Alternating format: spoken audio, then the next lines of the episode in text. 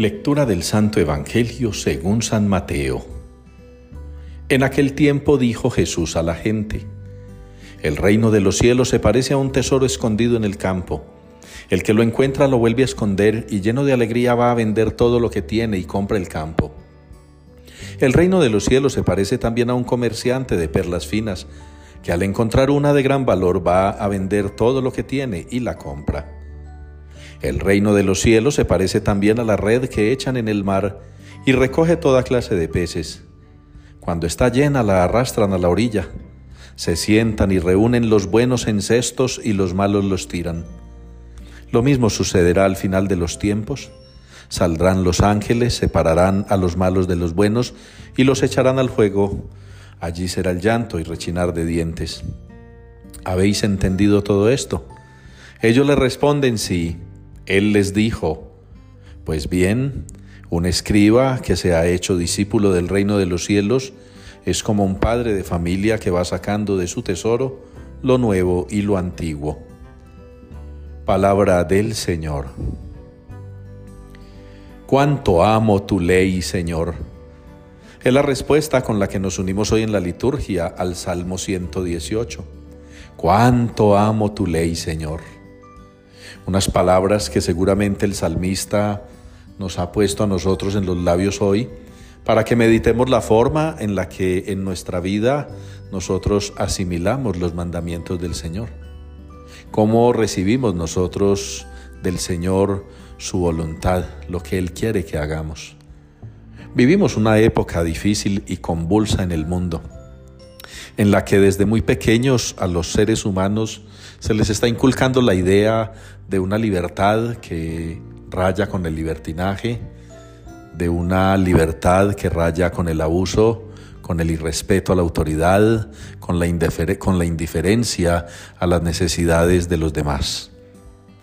Embadurnan todo eso y lo adornan con el amor a la ecología, con el cambio de mentalidad sobre el medio ambiente, sobre el cuidado de la casa común pero se nos está olvidando que la raíz del entendimiento, la raíz de las buenas relaciones, la raíz de una vida fraterna en común, viene precisamente del amor a Dios que se traduce en amor a los hermanos.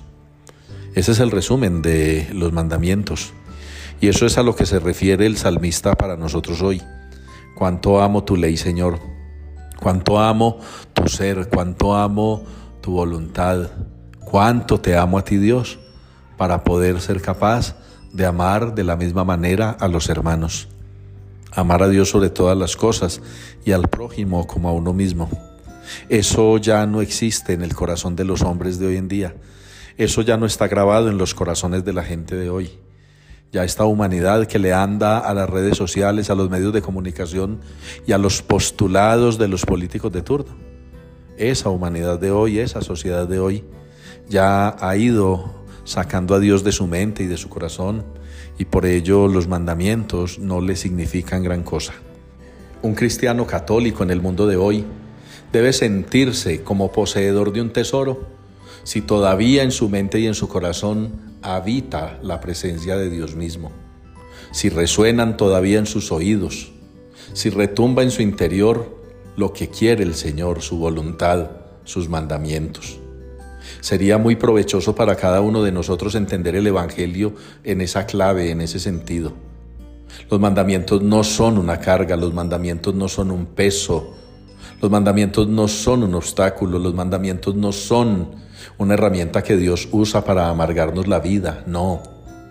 Quien ama a Dios, quien ama su ley, quien valora sus mandamientos, quien reconoce en esas diez indicaciones de Dios un modelo y un camino para la verdadera felicidad, ha encontrado y tiene un tesoro.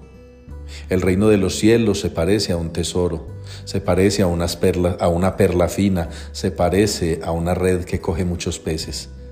Ustedes y yo necesitamos, como en esas parábolas de Jesús, encontrar eso de gran valor, que es la voluntad del Señor, la ley de Dios, cumplirla, hacerla carne, hacerla realidad, para poder de esta manera alcanzar la salvación y sobre todo instaurar en el mundo un nuevo modelo de relaciones que se fundamenten en el amor, que se fundamenten en el respeto, pero sobre todo en la valoración de Dios como principio y fin de nuestra historia personal y comunitaria.